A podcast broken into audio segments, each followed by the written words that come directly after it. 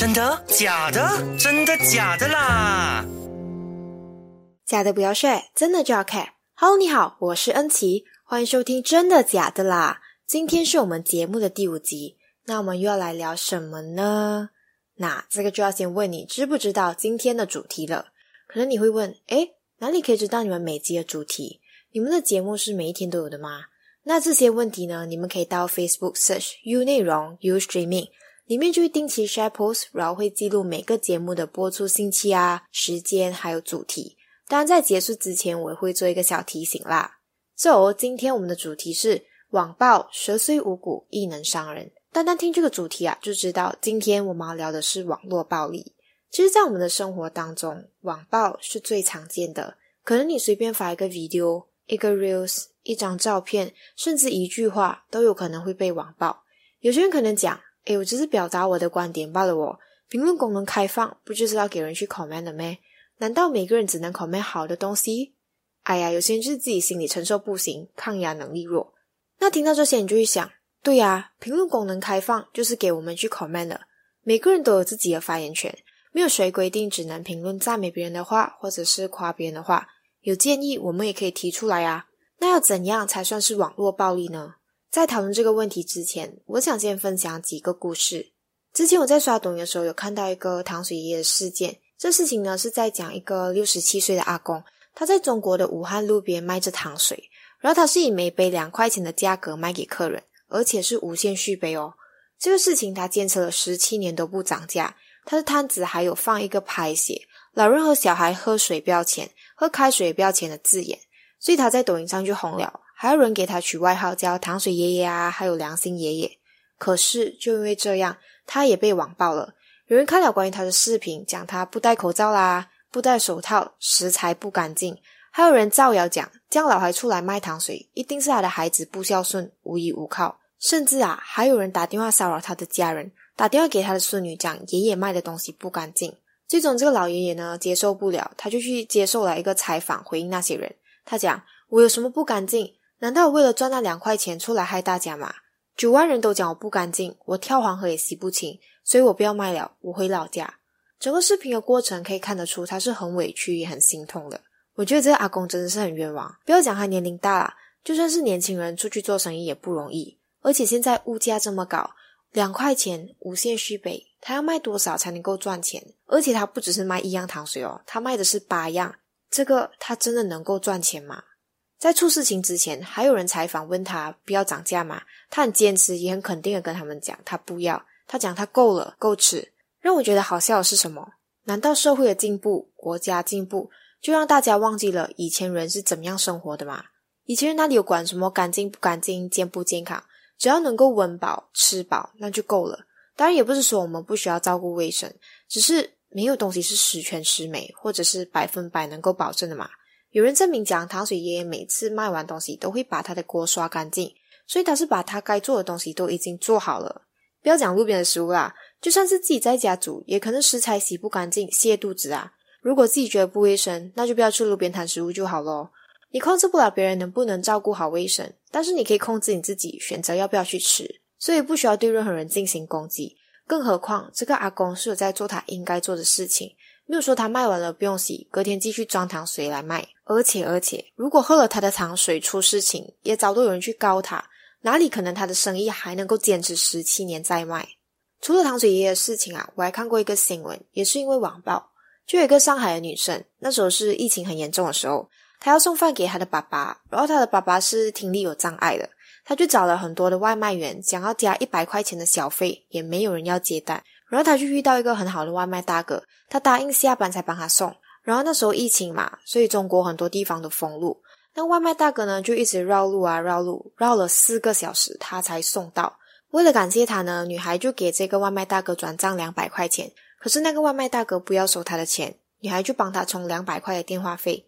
结果他就被网暴了。人家讲女生才给两百块钱，讲那个女生一个上海人那么小气，还有人私信骂他。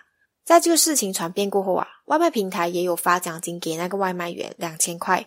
女生就觉得很内疚，也很自责，所以她就一个一个去回复那些评论啊，要解释。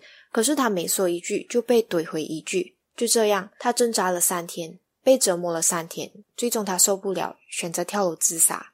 这外卖大哥还有讲，一想到女生因为给他充了两百块钱电话费被网暴自杀，他就难过到睡不着觉。因为他本意也没有要跟他收钱，是看那个女孩很孝顺，也很着急要找人家帮忙，所以他就答应了。我想说，伸张正义没有错啊，但是借着正义的名义搞事情，污言碎语，这是在表演正义。我不知道你，但是在我的生活中，很少会有人仗义直言。我说是很少，不代表没有这类人，因为很多人都怕惹祸上身，怕麻烦啊，更不要说自己在网络上表演正义的人。对，这个世界需要正义人士，但不是键盘侠。如果只会在背地里伸张自以为是的正义，那就大可不必吧。说到这里，那怎样才算伸张正义？或者说要怎样伸张正义呢？我认为了解情况，还有有理有据是最基本的吧。那个女生在她的朋友圈发了她跟外卖员的 WeChat 聊天记录，她转红包两百块，可是外卖大哥不要她的钱，然后她就转两百块的电话费给他。这原本是一个分享人间温暖的故事。记录一个孝顺的孩子，在他最无助的时候遇到一个善良的外卖员，结果很多人的重点却放在两百块钱上。可能两百块对有些人来讲真的是很少啦。评论自己的看法没有问题，但是考面的时候是不是应该注意自己的语气还有用词呢？给你听听一些荒谬的评论是怎么说的：两百，善良这么廉价吗？充分展现上海人的小气。人家不计一切代价帮你，你这样打发乞丐。双十一买一百多个包裹，然后才给了两百块钱。都讲那个聊天记录是女生自己发在 WeChat 的嘛？我也看了完整的聊天记录，所以事情的经过呢是很清楚了的。那为什么还有人要不分青红皂白去指责别人呢？主要那个女生发在自己的 WeChat，就是说是她的朋友才能够看到的，那跟她晒出去的人才是最可恶的。通过这事情啊，我也突然发现人的刻板印象真的很恐怖诶。上海是中国其中一个著名的大城市。很多人都觉得那里的人很有钱，也包括我。那那里的人就要很大方吗？我们通常都会讲穷大方，穷大方。可是我们没有听过富大方这个词，所以我们大部分的人呢，会有一个很奇怪的想法，就是有钱人很抠，有钱人很敢下。我曾经看过一篇文章，那个作者呢就有分享到，他参加一个朋友的婚礼，然后他朋友跟她老公呢是做生意的，所以他们算是不缺钱啦。但是到达婚礼现场的时候呢，婚礼的布置现场。并没有我们平常人所想象的那样奢华豪华，因为是有钱人嘛，通常会摆喜酒在什么 five star hotel，还是在宴会之前在家 open house 请不费几百个人的。可是他的朋友的婚礼看起来就是很低调、很浪漫的那种，所以他很不理解。然后他们之后就有聊到这个问题，作者就问他的朋友：人生就结那么一次婚，为什么不要把自己的婚礼弄到更加的浪漫、更加的隆重一些呢？然后他的朋友呢就笑着回他讲。讲出来也不怕他们笑话他，他们也是经历过苦日子才有今天的。赚钱不容易，花钱更加需要谨慎。有时候不必要的铺张浪费，自然就省去了咯。作者还有写到，听到他朋友的回答过后，他就对有钱人有了重新的认知。看完之后，我也觉得，对，这是我们没有想过的，就是他们有钱，但是他背后付出多少的努力，是我们没有看到的。那些钱也是他们辛辛苦苦赚来的，所以不应该对他们抱有这种刻板的印象。每个人都有自己的生活，你不在别人的世界，不过别人的日子，不要再用自己所谓的正义感去伤害别人了。不管是对于刻板印象呢，还是网暴事件，网暴案例远不止糖水爷爷，还有上海女生的事情，有些甚至在我们看不到的角落发生。那回到我们最初的问题，我们每个人都可以自由发表嘛？那么要怎么样去定义网络暴力呢？我们在网络上的确有言论自由的权利，但是这并不代表我们可以随便的伤害别人。所以呢，网络暴力可以分为五个情况。第一，人身攻击。人身攻击就是以侮辱啊、恶意调侃、还有威胁或者歧视的方式，直接攻击别人的人格、身份、性别、种族还有宗教。第二个情况是恶意诽谤，所有散布虚假言论、造谣还有编造不正确的信息，而影响到别人的名誉啊、隐私还有财产等的权益，都属于网络暴力。再来就是性骚扰。性骚扰也是一种网络暴力的行为，就是通过网络传递各种色情的信息、露骨语言，或者是暴力威胁，对别人进行性骚扰。第四呢，就是人肉搜索。人肉搜索就是通过网络搜索，还有获取别人的个人信息，甚至曝光其他人的私人信息，还有侵犯别人的隐私权。那最后一种情况呢，就是群体性攻击，组织网络暴力人士或者是键盘侠，集体攻击、谩骂还有恐吓。侵犯他人的权益也是属于网络暴力的一种。总结来说呢，网络暴力的五种情况就是人身攻击、恶意诽谤、性骚扰、人肉搜索，还有群体性攻击。要知道，我们随手的一个转发、随意的一个点评，甚至一个点赞，都可能对某些人造成致命的伤害。所以，善待别人也是善待自己。谁都不知道这个事情有一天会不会发生在自己的身上。那要介绍一部韩剧嘛？这部剧的主演呢是一个女团明星，还有一个很帅的演员。然后这部剧呢是二零二一年播出的。那女团明星是谁呢？她前不久才发了第一张个人专辑，跟花有关。没错啦，就是 Blackpink 的 Jisoo。我不算是她的粉丝，还是 Blackpink 的粉丝。毕竟帅的美的我都爱了个遍啦。OK，就是欣赏他们。那我要介绍的这部剧呢，就叫 Snowdrop。它是一部韩国连续剧，然后它的华语名又叫雪地花，还有雪降花。我刚也介绍了嘛，女主是 Blackpink 的吉素，那么很帅的男主呢就是丁海寅。不知道他的呢，你们可以 Google search 一下，因为他是做了蛮多韩剧的。这部电视剧虽然是以一九八七年军事政权的首尔作为背景，但是它就是妥妥的一部爱情剧。那为了避免剧透呢，我就简单的带过整个剧情啦。他就是在讲这一个男大学生，同时也是朝鲜间谍的男主，还有女大学生，也就是女主的爱情故事。但我需要剧透的是，这个爱情故事呢，最终是以悲剧来结束的。对，那这一个电视剧呢，总共有十六集。可能听过这部剧的你会奇怪，为什么它的口碑那么差？看到或者是听到很多人讲不好看、烂剧情，为什么我还要介绍呢？就好像食物咯，比如香菜，有的人喜欢，有的人不喜欢，一样的道理。一部剧也是有的人爱看，有的人不爱看。我个人认为这部剧是不错的。一开始确实啦，前十到二十分钟是有点无聊，因为像我讲的，这部剧的背景是跟政治有关，所以它前面一定要做一些有关政治的东西来做一个铺垫，所以会有一些政治元素在里面。加上不了解韩国背景的人呢，可能会觉得很复杂，看不懂。就比如什么南韩、北韩，然后又什么党之类的，但是不了解并不能代表它不好看，对吧？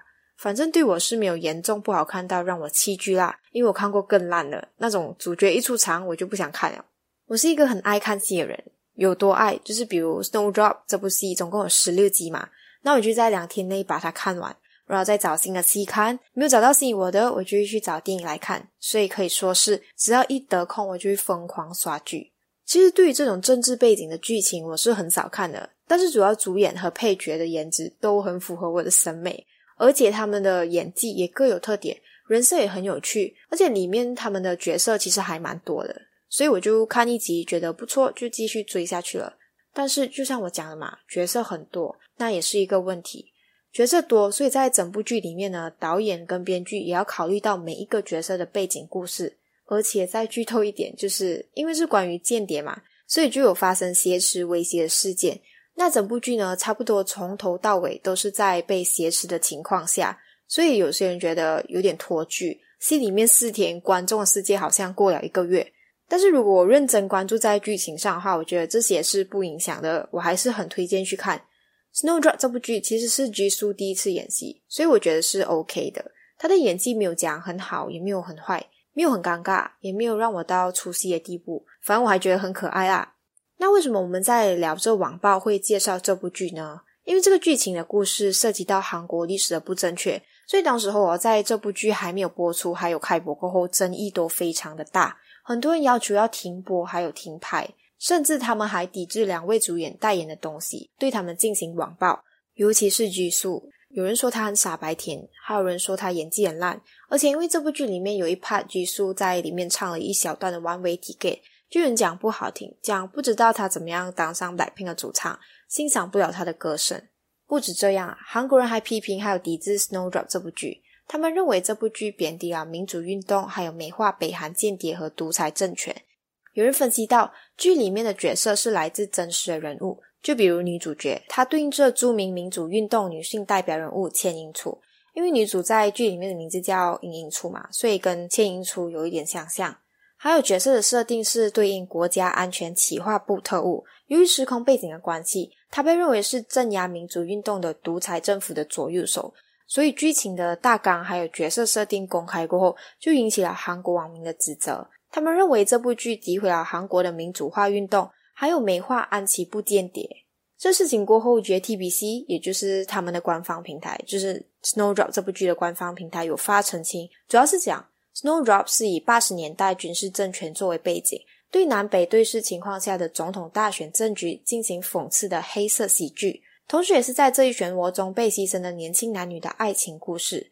JTBC 还说，有人根据没有完成的剧情大纲，还有网上流传的没有前后的特定文句进行了批评，但这些不过只是臆测而已。尤其是反映主导学生运动的特定人物，还有美化安琪布等指责，根本是跟 Snowdrop 的制作意图没有任何关系。但就算他们澄清了，舆论还是没有被平息，所以 JTBC 又再一次发声明，针对网友的五大质疑做出了回应。第一，他就讲电视剧不是以民主运动作为主题，男女主角也没有参与民主化运动的设定。第二个。剧情是虚构故事，讲的军部政权在安琪部等既得势力勾结北韩独裁政权以维持权力的阴谋。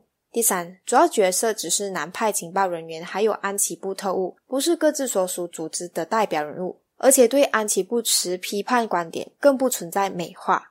第四，安琪部特务在剧中对同僚感到幻灭，最终背叛了所属的组织，是一个很有原则的人物。第五。角色名字和千英初无关，但是因为出现了指责过后已经修改。那段期间呢，相关的介绍网页中女主角的名字是空白的。在他们发第一次声明的时候啊，还有网民到青瓦台，也就是韩国总统的官邸，就像是我们的政府去请愿。可是青瓦台表示不会对 Snowdrop 进行干预，因为根据他们韩国的法律内容，电视节目的自由还有独立受到保障，不可以在没有法律根据的情况下进行干预，特别是创作物。政府的直接介入可能会侵犯到表达自由。政府尊重创作者、制作者、接收者对于违背国民情绪的内容进行自我进化的努力以及自律性的选择。不过，如果是过分歪曲历史等有损电视公众责任，或者是违反了审议规定的节目，将会交给相关单位进行审议。那这种呢？这部剧在我们 Malaysia 还是可以看的，没有被停拍、停播或者是下架。我想说，我不是专业的点评员，在这里呢，我只能发表个人的看法。其实看戏本来就是属于一种娱乐嘛。平常我忙完学业、忙完工作，就会想放松，看个电视、刷个剧什么的。对于我，我是一个想从电视上学到一些东西的人，当然不是什么政治啊、历史之类的，主要是我没有兴趣。我会比较想学一些生活知识，或者是人生感悟、启发之类的。所以，通常除了爱情题材的戏呢，我比较喜欢一些励志啊、有意义的电视剧或者是电影。对于《Snowdrop》，官方平台都说了是一部爱情剧嘛，我看了也觉得是，但是还是有很多人在纠结对跟错，甚至还对这部剧进行网暴。其实，网络暴力不只是可以针对人哦，还可以针对电视剧啊、电影、音乐等等，这些都可以成为网暴的对象，受到恶意的攻击或者是诋毁，甚至遭到抵制。跟我前面提到的糖水爷爷还有上海女生事件一样，对于电视剧等娱乐作品，我们观众可以对作品的质量还有剧情发表自己的意见或者是看法，但并不代表我们可以对它进行攻击或者是谩骂啊、诽谤的行为。收视率是他们的，决定权是你的、我的，更是所有观众的。没有必要对电视剧啊、制作组甚至演员进行网暴，还上升到演员戏外的事情。在网络上，我们应该要学会保持理性，还有友善对待别人的作品。我们也要学会尊重，不要随便的去发表言论啊，还有对他们进行攻击、抵制的行为。学会这些呢，我们才能够共同维护一个和谐又健康的网络环境。你喜欢 TED Talk 吗？或者说知道 TED Talk 吗？TED T E D 其实它是美国的一家私有的非营利机构，它可以说是一个学术研讨会。它会在每年的三月啊，召集很多的科学啊、设计、文学还有音乐等领域的杰出人物，分享关于技术、社会、人的思考还有探索。TED Talk 呢是 TED 举办的一个演讲会，他们的主题不仅限于在技术、娱乐还有设计方面，他们还涵盖了许多的话题，包括教育啊、商业、环保、科学、文化等的话题。那为什么会说到这个呢？TED Talk 其实我本身是想用来提高英文水平，偶尔才去听的。对，是偶尔，因为我本身是一个追求快又有效成长的人。像听 TED Talk 对我来讲是一个非常漫长的过程。但是，但是有一部叫《Reading Before You Type》的 TED 演讲，我想分享给你。这是无意中看到的啦，而且是被一个小妹妹的开头还有观众的反应吸引的。那这个演讲的小妹妹呢，是叫 Trisha Prabhu。她开始这个演讲的时候，当时她是十四岁。看着她演讲的时候，就在想：十四岁我在干嘛？玩手机、看电视，还是在玩过家家？不知道，我完全没有印象。可是我敢肯定的是，我没有她那么勇敢，没有想过要为别人发声，也没有想过要为别人做一些有意义的事情。所以这也是她吸引我的地方。一个善良、勇敢又有想法的女生，很值得我们大家去学习。Why are you still alive? You are so ugly. 这些批评的话就是那个 TED Talk 的开头。当 Trisha 开始说这些的时候，台下观众就笑了。那时候我就奇怪，他的脸看起来不像是在开玩笑，所以我就继续听下去。听着听着，我才知道，哦，原来他是在分享一个故事。那这个故事是这样的：就是有一个叫 Rebecca Sedgwick 的十一岁女孩，在她的社交媒体上收到了那些难听的批评 message。当然，那些只是一小部分罢了。可是。也就因为这几个字，让吕贝卡从水塔上跳了下去，最终身亡。学校说，当时他听到这个新闻的时候，他很震惊，也很心痛。为什么一个年龄比他小的女孩要被迫结束自己的生命？他还在想，是不是还有其他像吕贝卡一样的人正在受伤害？所以从那个时候开始呢，他就意识到他需要做些什么去阻止这种网暴的情况再次发生。在他演讲里，他还分享了几个网暴案例。网络暴力是一个很严重的问题。演讲里有提到，在美国啊，五十二八的青少年都遭受过网络暴力，而在这其中呢，有三十八八的人都有过自杀倾向。那么问题来了，为什么会有网络暴力的出现？还有我们可以怎么样去改善呢？这里呢，我就分享两个主要的原因。第一个就是网络虚拟性还有匿名性，第二个是网民的素质原因。网络的虚拟性让每个人都可以隐瞒或者是编造自己的身份，造成很多用户呢都可以成为匿名用户。而这种身份匿名，又让现实生活中我们本来应该遵守的规范还有约束，都失去了原本应该有的约束力。这个呢，对于自律性不强、还有容易冲动和放纵的网民来说，简直就是一个自由的天堂。他们可以做任何他们想做的事情，说他们想说的话，不受任何的约束。通过这个原因呢，我也发现网络实名制应该被重视起来。据我了解，目前实行网络实名制的国家只有韩国还有中国。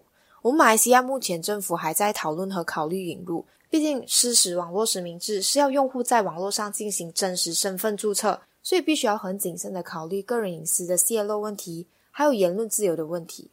网络实名制虽然可能不会完全消除网络暴力的行为，但是至少能够控制吧，能够约束网民，提高网络的安全还有责任感。所以对于网络虚拟性还有匿名性，我个人还是希望各个国家能够尽早的实行网络实名制。也希望相关的单位可以在实行的同时，也想到保护个人隐私的办法。那第二个网络暴力出现的原因呢，就是网民素质。在这个原因上，我觉得缺乏社交监督是最主要的问题。跟在我们现实生活中不同，网络上每个人都不需要面对面就能够沟通嘛。也因为这样，所以我们就会更容易的去表现出攻击性啊、侮辱性的行为，因为他们不会直接面对或者是观察到受害人的反应啊，还有感受。所以在网络上这种缺乏监督的环境下，网络暴力更容易发生。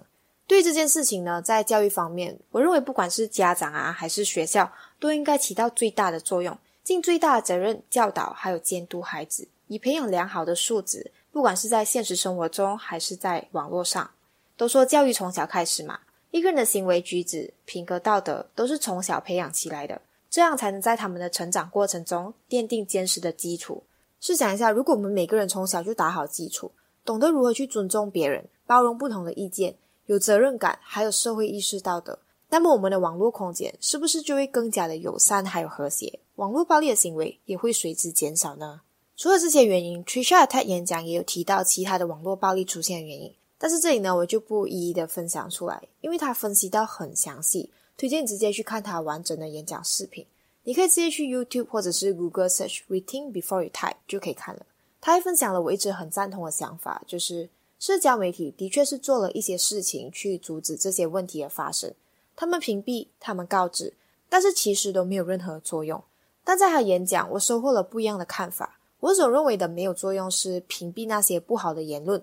社交媒体可以屏蔽大家看见那个内容，就是比如网暴，别人去网暴一个人的时候，他们可以 hide 掉这些 comment，但是社交媒体却阻止不了别人攻击的行为。也屏蔽不了受害者的眼睛还有耳朵，对我来说根本就是治标不治本。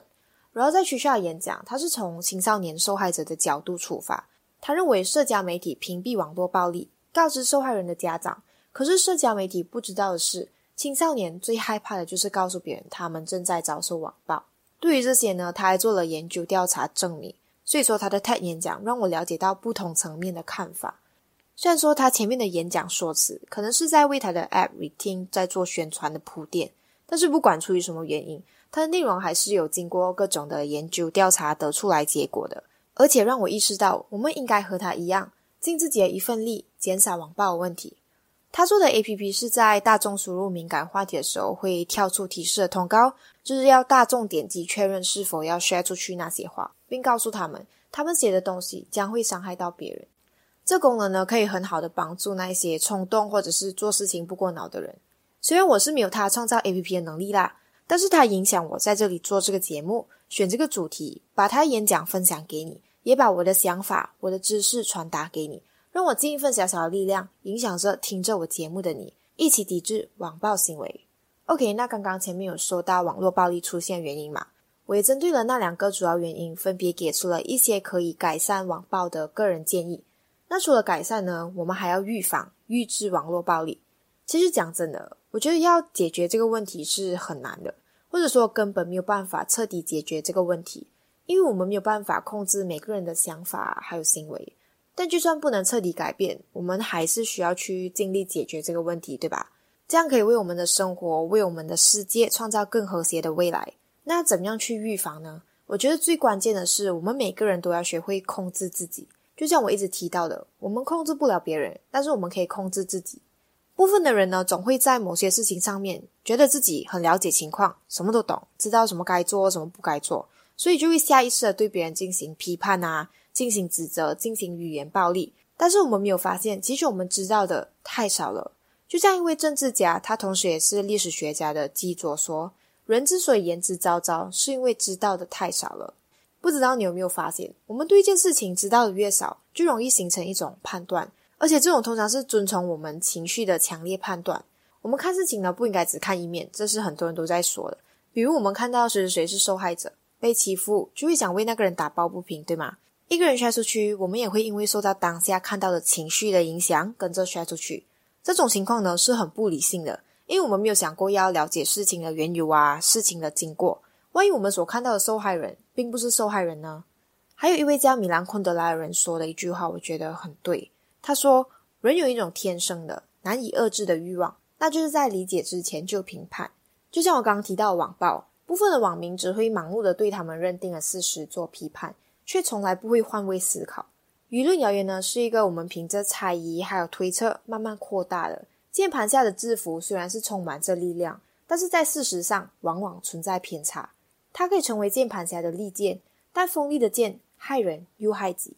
所以还是那句话，谁都不想有一天自己也遭受网络暴力，对吧？所以在自己还能够改变的时候，为什么不要对别人善良一点？因为善待别人也是善待自己啊。蛇虽无骨，亦能伤人。舌头虽然是没有骨头，但是它还是能够伤人，甚至杀人。所以不管做任何事情，请一定一定要三思。网络暴力真的很可怕。它可以为一个人带来很多方面的影响，而且有可能是长期的。比如在心理上，被网暴的受害人就会觉得很烦恼，觉得自己很愚蠢，甚至很生气，生气加害者更气自己没有能力保护好自己。然后在情感上，他们会觉得很羞耻。就像我刚刚分享 Trisha TikTok 讲的，社交媒体不知道，青少年不想给别人知道他们正在遭受网暴嘛。最后在身体上。受害者会感到很疲倦啊，很累，常常会失眠，有些甚至还会出现头痛啊、胃痛的问题。我这里想说，如果有谁真的真的不幸遭受到网暴，或者是现实生活中的霸凌，不要害怕，我们要勇敢采取行动，因为在那个时候肯定会觉得谁都帮不了我们。但越是那种时候，我们越要坚强，这样才不会被击垮。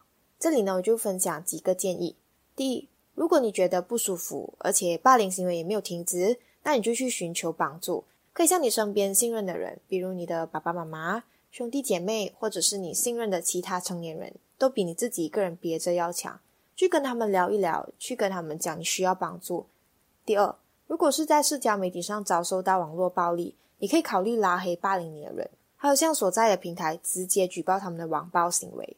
第三的话，根据刚刚的呢，你可以考虑 set 你的 account private，这样就只有熟悉的人可以接触到你的 account，接触到你的东西罢了。最后，最后，在网上晒一些信息之前，一定要想清楚，因为这些信息可能会一直流传在网上，过后可能就会被别人利用来伤害你。那网暴呢，我就先暂时分享到这里。更多资讯可浏览 IG 专业 Voice 啦，锁定每逢星期三中午十二点，真的假的啦，让你懂得分辨真假新闻。